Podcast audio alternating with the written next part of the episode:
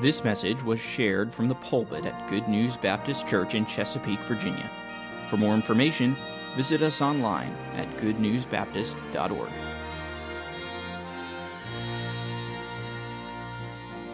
So take your Bibles, please. Let's go to Romans chapter 7.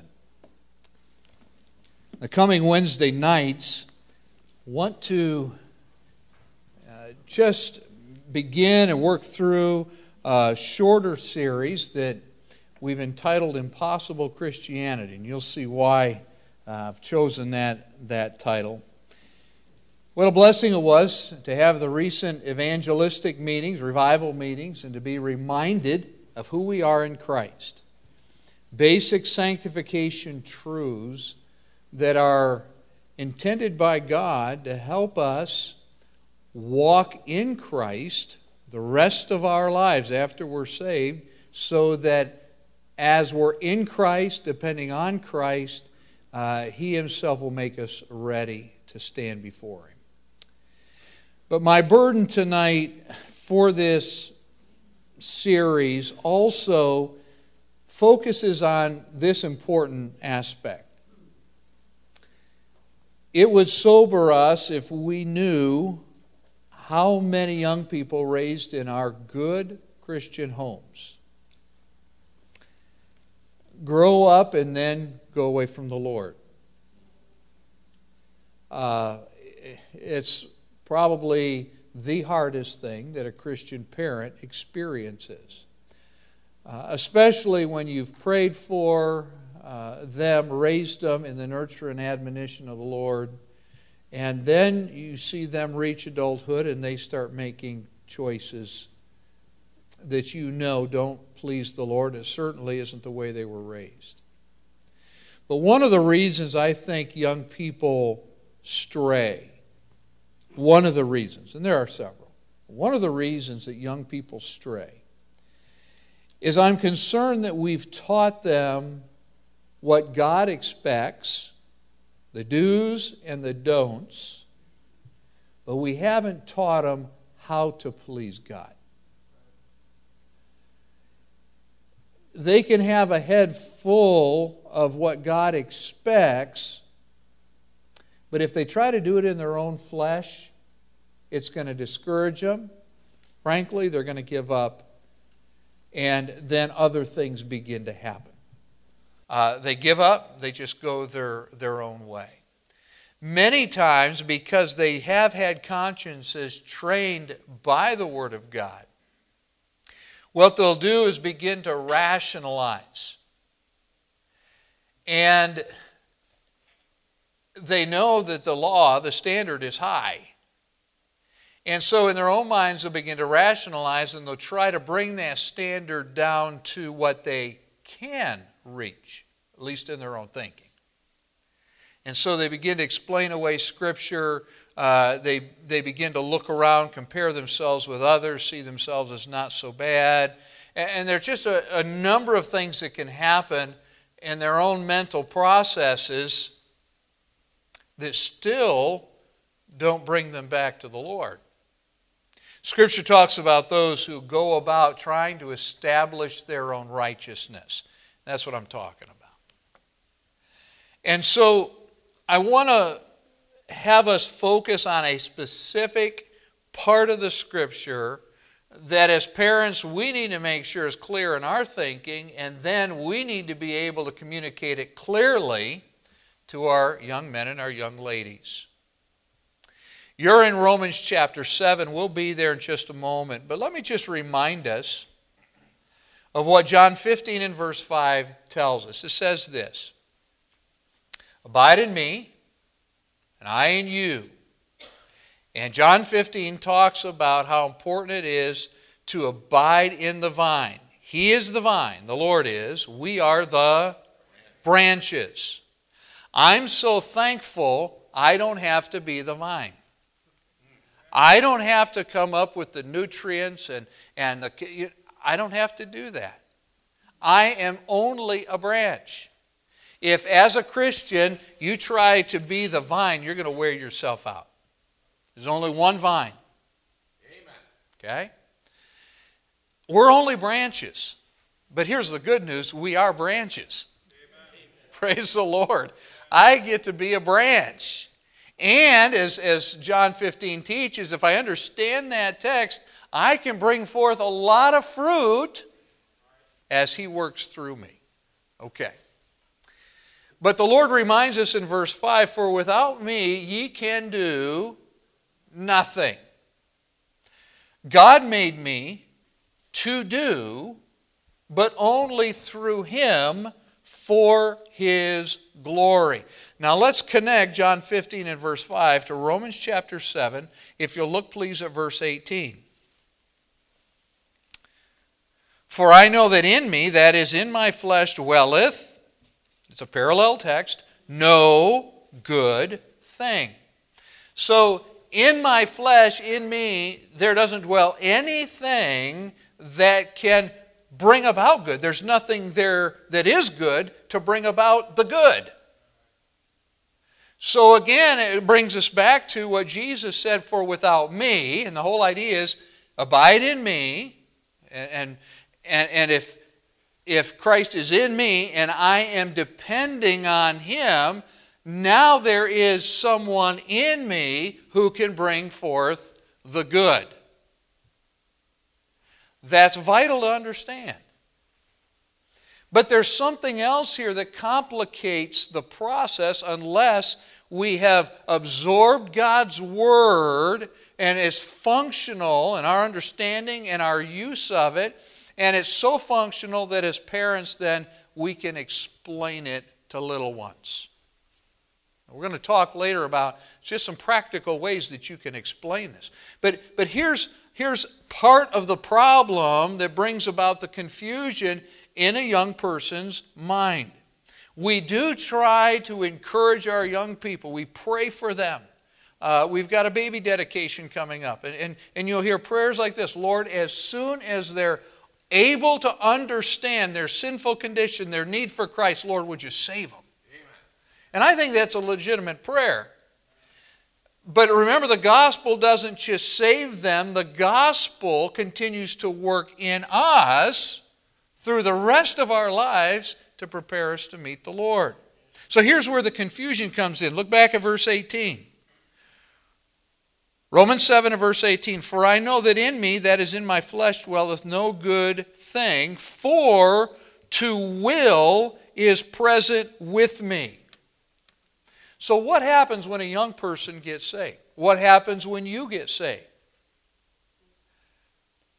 Illumination. The light of the world becomes the light of your life. He turns the light on, and now there's a desire to do right. To will is present with me. The whole idea here is I desire the right now. Now, don't confuse that with the fact that we do understand right. You go to Romans 1 and 2, you've got the witness of creation, Romans chapter 1, that says, here's God, as revealed by the things that are made. His eternal power and Godhead, they're without excuse. So they, we all know there's a God and we know basic law. That's chapter 2, conscience. So the witness of creation, the witness of conscience, Romans 1 and 2, help a young person know basic right and wrong. But when we trust Christ, then the Holy Spirit comes in and now we desire to do the right. We know the right, and raised in a Christian home, taught the right, but when the Spirit of God moves in, now a desire to do the right. Verse 18. All right, that desire for the right now is in them. Look at verse 22. For I delight in the law of God after the inward man. Right? That speaking, we can't take time tonight to develop all that, but what that is now is the Spirit of Christ activating the conscience that each of us has. Again, for I delight in the law of God. but understand that desiring the right, that's what God does. And if we don't understand as believers, and if we don't teach our children understand how to do, there's going to be confusion and frustration. And I think young people have heard a lot of good preaching that helps to define the path. They just weren't taught how to get the strength to follow the path. And that's why it's so important that we understand these basic truths about the spirit filled life and sanctification. The inward man is the Holy Spirit moving in, prompting the conscience, but also, remember, Jesus said, I'm going to send the Holy Spirit and He will guide you. He will lead you into all what? Truth. But that's just part of His ministry. He also is the one who comes alongside and empowers us to do His will and of His good pleasure. And so we're going to refer back to the ministry of the Holy Spirit as we move forward here, but there's something else that we need to understand. What unlocks the door to our living the Christian life? And it's this it's faith. So you've got Hebrews 11:6 in front of you, but without faith it is impossible to please him. I can be saved, I can have the indwelling spirit of Christ here, but unless I exercise faith, it's impossible to please Him. In other words, impossible Christianity. Why do some believers quit, get frustrated, and just don't think they can go on anymore? Because they think that it's up to them to live what the New Testament has instructed us to do.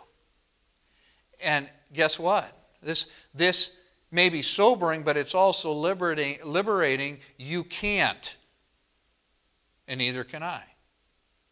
But He can through us. Here's the key faith. It's faith. Without faith, and I always like to include this word, without faith dependence, it's impossible to please Him. Now, in me dwells no good thing. But if I've been saved, I do have the Holy Spirit living in me. And so, someone who is gracious, always good, almighty, now he indwells me. And by the way, he is the Holy Spirit. Okay? So, as we talk about faith, is there a connection with the Holy Spirit? Yes. The fruit of the Spirit is love, joy, peace, long suffering, gentleness, goodness, faith. Meekness, temperance, against such there is no law. So without faith, it's impossible to please Him. Where do I get the faith? From Him. From a life of dependence on Him. And we know that from the fruit of the Spirit in Galatians 5:22. So, through spirit yieldedness. All right? What God must grow in us if we are going to please him. He grows faith. So, as I continue, and, and the evangelist talked about this, reiterated steps of dependence. So, through the day, I ask the Lord for his help. I'm looking unto Jesus. I don't take any step without asking God for his help. Depending, Lord, work through me. I am trusting you to work through me. And as we do that, He grows the faith that grows our ability then through Him to please Him. Now, we need to understand what faith is, however. And this is so liberating, too. This is wonderful. Faith, according to Hebrews 11:1, is the substance of things hoped for, the evidence of things not seen. Now, what does that mean? Well, faith is, that word substance is the word for assurance. Faith is the assurance of what has been promised by God that becomes conviction, proof through physical eyes, or though, I'm sorry, physical eyes may not have seen it yet.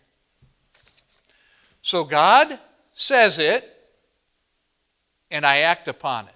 Whether I see it, whether I'm convinced of it, I understand if God has said it, I have substance. I have substance.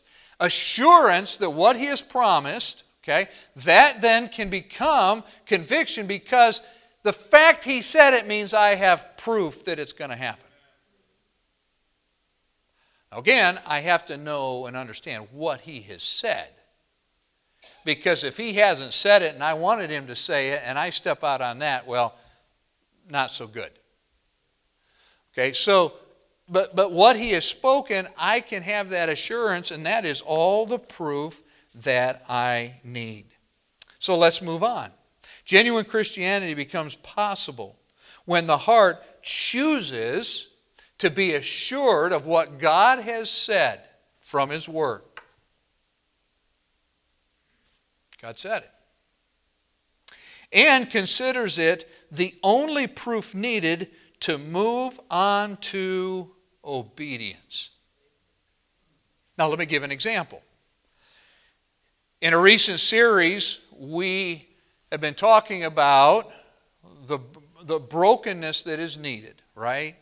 Children of Israel go up to Kadesh Barnea, they send in 12 spies. Those spies go into the land.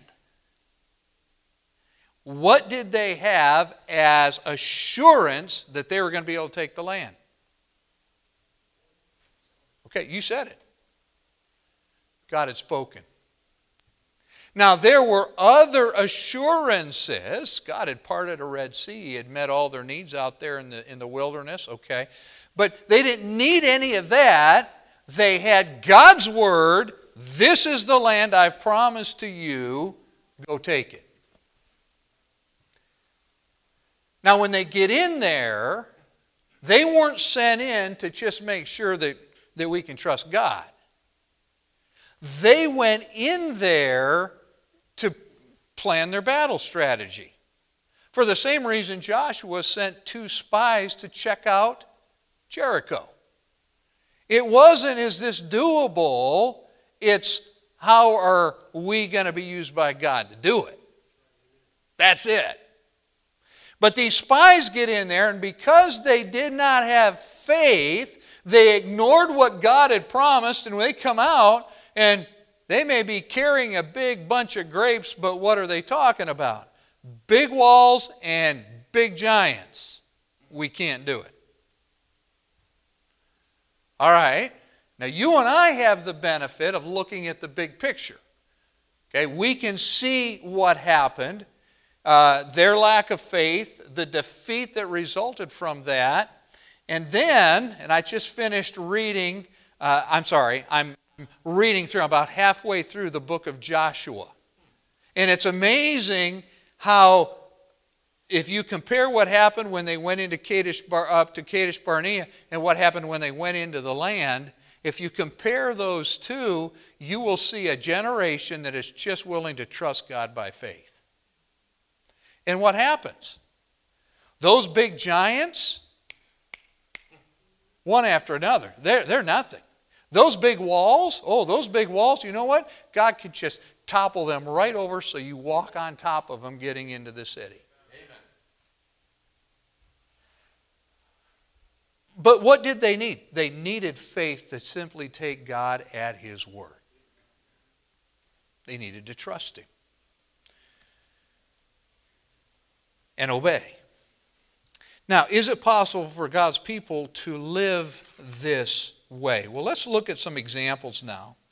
Hebrews chapter 11, go over there. We've been referencing this, but let's look at some examples that the scripture gives us. And these are meant to be our examples. Hebrews 11. Notice the, this example here of Abraham, verse 8. By faith, Abraham. Think about our definition, or God's definition beginning of Hebrews 11. All right? The assurance that because God has spoken, we have all the proof we need. By faith, because God had spoken to Abraham, he had all the proof he needed. When he was called to go into a land which should after receive for an inheritance, obeyed, and he went out, not knowing whither he went. He just packed and went. Wow. Verse 11. Through faith also Sarah herself received strength to conceive seed, and she delivered of a child when she was past age, because she judged him faithful, who had what? All right, he had promised. Why did Sarah have this baby in her old age? Now, wait a minute, not a trick question. Well, because God decided to do that. That's only part of the, the equation.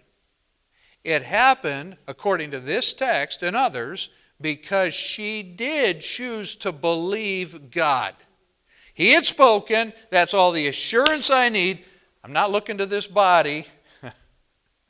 that's all the assurance all I need and proof, and so I'm trusting God. I'm having a baby. Let's look at another example of, of, of, these two. Look at verse 17. By faith, Abraham, and he was tried, offered up Isaac, and he that, re, uh, and he that had received the promises offered up his only begotten son. Question Was Abraham intent on offering his son for a sacrifice? Yes or no? When he's got a knife over the boy, he's determined to finish the job. Now we know from other texts that what did he believe? This is the promised heir. And even though God has said, offer him as a sacrifice, you know, if I offer him as a sacrifice, God has spoken, he's going to raise him right up out of these ashes. So my nut job is not to figure out what is God doing? Is he contradicting himself? Your flesh is going to tempt you to think that. He is not contradicting himself. He has spoken. Therefore, you have the assurance and all the proof you need. You can trust him. But you're not going to think that way. You're not going to behave that way unless the Spirit of God is in control. You're depending. Do you think that Sarah's flesh battled believing the promise of God? Yes or no? Absolutely. How do we know? She laughed. and God straightened her out and she went on believing. Do you think when Abraham was headed to Mount Moriah to offer up his son, do you think his flesh was trying to convince him otherwise? Of course. And by the way, as you understand sanctification truth, you also understand need to understand how your flesh works. Why do I doubt God? You have flesh. So, in your own thinking, be, be able to recognize when the flesh is speaking and just keep yielding to the Spirit. You say, but I feel like they're, they're in opposition to each other. Well, the Lord told us that in Galatians. Flesh, spirit, they're constantly at enmity, they're at hostility, they're enemies with each other. Someday we are going to be rid of the very presence of sin. Why? Because we get glorified flesh, and that, that won't be there anymore. I can't wait. Imagine a day when you not only aren't tempted to sin, you just can't. Oh, even so, come, Lord Jesus, right? Okay. So, Abraham. We won't take time to turn there, but in 2 Kings 5, Naaman the leper, remember him? What, what an example. Here's a lost man. A little slave, Israelite slave girl, learns that her, her master's husband, this warrior, has leprosy. And she says, I know a prophet in Israel. If, if master, mistress, if, if you will just have your husband go to this prophet, he, he can be healed. So, desperate man, Naaman says, okay. Goes down to see Elisha. Remember the story? Elisha doesn't even come to the door. Why? It's not important. Anybody can deliver the word of the Lord. Sends his servant. Okay, so here's the medical answer to your problem the Jordan River. Ah, what else will I pick up in there besides leprosy? Go dip seven times. And of course, Naaman leaves. He's angry. But as he's going along this, this struggle between the word of the Lord and the flesh, and even his own soldiers who are concerned about him tell him, Sir, if, if he had asked you to do something difficult, you would have done that. They're, by the way, on their way home, they keep following the Jordan River. The healing is right next to them. What God is going to use to heal him. And so they convince him. He gets down into the dirty Jordan River. Has nothing to do with the Jordan, folks. The word of the Lord is all the assurance he needs, and now he's got the proof that he needs to function. He goes down, he dips. I remember Sunday school teachers who so wonderfully taught this four times, five times, six times. Nothing's changing. Well, but you have the word of the Lord and you have to follow the word of the Lord. One more dip. And he comes up and he's got brand new skin. Why? Well, because the Lord had spoken, so he had all the assurance that he needed. In the New Testament, let's turn over to the disciples, Matthew chapter 4. This is an interesting study to this point from the, from the standpoint that did Abraham have the Holy Spirit? Did Naaman have the Holy Spirit? Early on, did the disciples have the Holy Spirit? No. Okay? Now, even for those who don't have the Spirit, if they will yield to God, this is what can happen. Your young people, even before they're saved, if they will yield to God, if they will take Him at His word, Do you know that the Word of God works for a lost man too? Why? Because of who God is. So these disciples, they do believe on Christ. They begin to follow him. Matthew 4, look at verse 19. And he saith unto, unto them, Follow me, and I will make you fishers of men. They begin to follow, right? It's not long, and they are fishing for men. Why? Because, not because they have been completely trained. The Lord is going to continue his ministry of training them, but they take God at his word, and based on God's word, they have the assurance and the proof that they need. Go over to chapter 9 now and notice verse 9.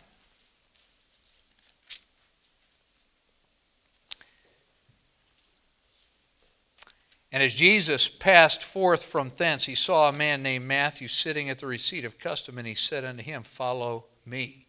And he arose and followed him. Now, the reason that I've chosen that example is Here's the only conversion of an IRS man in the Bible. No. Zacchaeus got saved too. But the point is here's this man who's got a really good position, he's making a lot of money.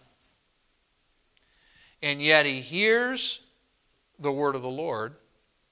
And just like the other disciples, that's all the assurance that he needs and proof that it's going to be okay to follow Jesus. Ananias, Acts chapter 9.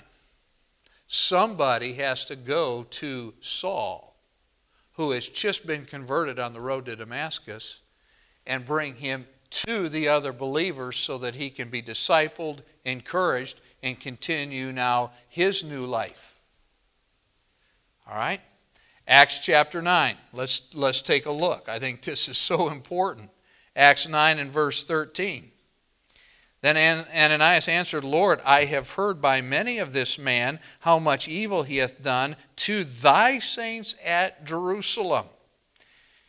And here he hath authority from the chief priest to bind all that call on thy name. But the Lord said unto him, Go thy way, for he is a chosen vessel unto me to bear my name before the Gentiles, the kings, and the children of Israel. For I will show him how great things he must suffer for my name's sake. And so, verse 17 Ananias went his way, entered into the house, and putting his hands on him, said, You tell me if he is believing the word of the Lord. Brother Saul. Wow. The Lord, even Jesus, hath appeared unto thee in the way as thou camest, and hath sent me, that thou mightest receive thy sight and be filled with the Holy Ghost. So here's Ananias. He could be, if this didn't go well, if, if somehow the Lord got it wrong, which he never does, he, he could be walking into a trap, right? No trap. The Lord has spoken. He's got all the assurance he needs that when he gets there, there will be the proof. And there it was. Praise God for men like Ananias who are willing to just take God at His word. God has spoken, that settles it. That's the assurance I need. So, all heard what God said, chose to be assured that it was reality, and obeyed without, here's the point, visual proof. Now, they got to see later, right? Oh, by the way, not all of them got to see. Read the rest of Hebrews 11. They received promises, and some of them died, and they never did see the visual proof. But you and I get to look at the whole picture, and guess what? God always kept His word. We have the proof. When they got to heaven, they learned that there would be proof. But they didn't get to see it. It didn't matter whether they saw it or not. God had spoken. So, is it possible for God's people to live this way? Well, not only is it possible, but God requires it with all of our heart. Now, again, because of time, I'm going to just move quickly. I hope you'll write down these references. Without faith, it's impossible to please Him, for he that, that cometh to God must believe that He is, and that He is a rewarder of them that diligently seek Him. And you can look at these other texts where, again, the children of Israel are reminded, and God will remind his servants how important it is that with all your heart you just be willing to trust the Lord. Sometimes, here's the way that looks.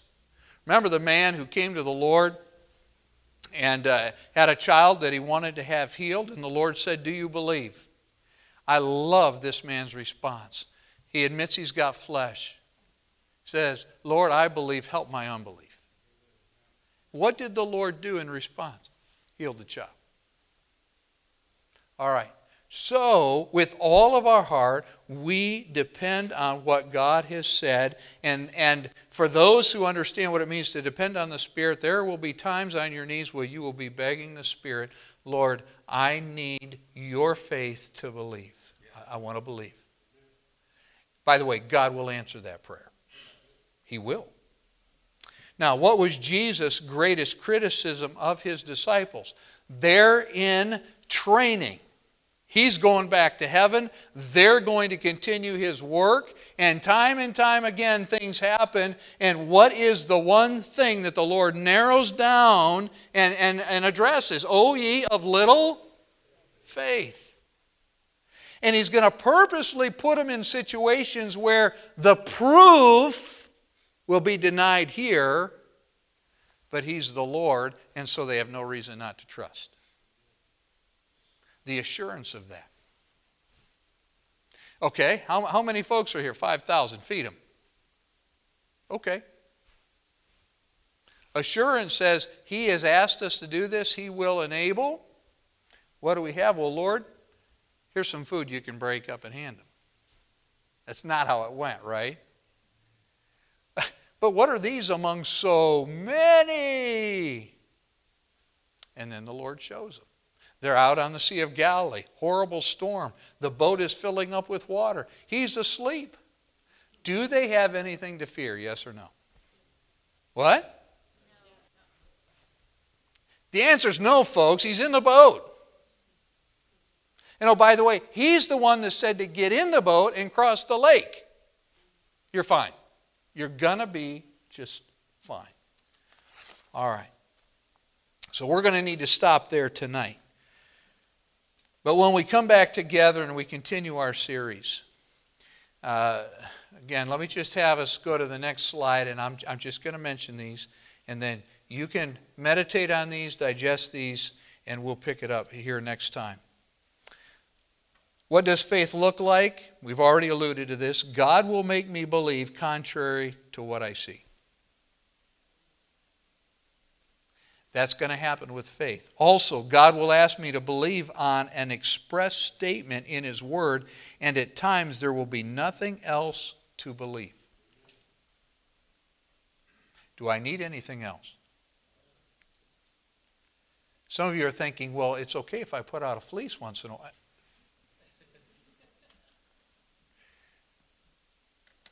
I have His Word. Next, God wants me to believe even though there may be strong proof against what He has said. Yeah. Yeah. And then God wants me to believe and not debate the matter in my heart. What has God said? Okay. Everybody around me may be thinking, What are you doing? So Peter's in that boat on the Sea of Galilee, and the storm is churning everything. And Jesus bids Peter come to him on the water. I wonder when he threw that first leg over the side of that boat if the other disciples were saying, what are you doing? He's lost. Hey, John, he's lost it. We always knew. No. He's got the word of the Lord, come to me. Throws the other leg over the side of that boat, and he starts walking on water. Why? Because God had bid him come. Now, there's nothing about this, folks, that's sensational it's scriptural. And the challenge to us when we leave here tonight, every decision we make, every step we take, is to remember that without faith, it's impossible to please Him. And so as you yield to Him, He'll give you the faith and you can please Him. And that's where Him working through, the Lord working through us, it, makes passages like well, we can do great exploits, makes those passages come alive. Why? Because it's what God's going to do as I just yield to Him. And so we'll, can, we'll pick this back up, but ask the Lord, God, help me to live by faith with the assurance that what you have said is the proof that I need to oh, know. By the way, your faith will become sight. But you have to take him at his word. Let's stand together. Father, thank you tonight for this time to be able to look at these, these wonderful truths from your word. Lord, they give us such assurance, but they remind us not to trust ourselves. And so help Good News Baptist Church. Lord, help us to walk by faith, not by sight. And Lord, do a mighty work through us. We ask these things in Jesus' name. Amen.